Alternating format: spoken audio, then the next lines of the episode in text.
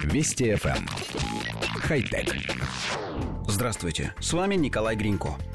В 2018 году агентство НАСА запустило ракету-носитель Дельта-4 Heavy, которая подняла в космос тяжелый спутник и направила его в сторону Солнца. Спутник был назван Паркер Solar Probe в честь американского астронома Юджина Паркера, который еще в 1958 году придумал термин «солнечный ветер». Именно для изучения солнечного ветра и предназначается этот космический аппарат. По плану он должен за 7 лет облететь нашу звезду 24 раза, приближаясь к ней на рекордное расстояние.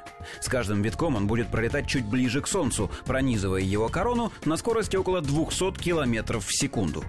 Уже в ноябре спутник оказался в первом перигелии на расстоянии 15 миллионов километров от поверхности Солнца. Так близко к светилу до этого момента не приближался ни один аппарат.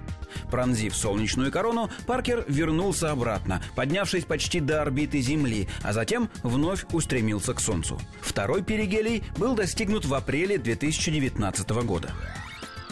Все это время Паркер исправно отправляет данные своих наблюдений на Землю, а ученые публикуют в открытом доступе отчеты. Данные помогли астрономам определиться с источником солнечного ветра. Наука до сих пор не вполне понимает, по какой причине Солнце постоянно теряет вещество, распыляя его в окружающее пространство. Этот процесс и называется солнечным ветром. Частицы извергаются в космос с разными скоростями. Ученые разделяют солнечный ветер на быстрый до 800 км в секунду и медленный медленный до 400 км в секунду. Быстрый ветер дует из коронарных дыр, так называют области солнечной короны с пониженной температурой и плотностью. Теперь стало ясно, что источником медленного ветра являются все те же коронарные дыры. Кроме того, у солнечного ветра есть собственное магнитное поле, об этом знали и раньше.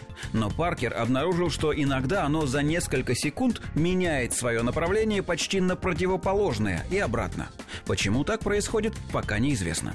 Солнечный зонд смог подтвердить еще одно давно предсказанное явление – существование беспылевой зоны вокруг звезды. Известно, что в космосе нет абсолютного вакуума. Пространство наполнено частицами вещества, которые называют космической пылью. Но огромная температура Солнца испаряет эту пыль на некотором расстоянии от звезды. Данные Спаркера подтверждают эту теорию. По крайней мере, на том расстоянии от светила, на котором находился зонд, содержание пыли в космосе существенно ниже обычного. Паркер должен будет вернуться к Солнцу еще 22 раза, с каждым разом все глубже погружаясь в его корону. Есть все основания предполагать, что каждое погружение будет приносить астрофизикам все новые и новые удивительные данные, подтверждая или опровергая давно существующие теории, или даже предоставляя почву для принципиально новых открытий. А зная способность космических аппаратов работать и после положенного срока, можно ожидать, что Паркер прослужит намного дольше, чем планировалось. Хотя... Вести FM. Эм. Хай-тек.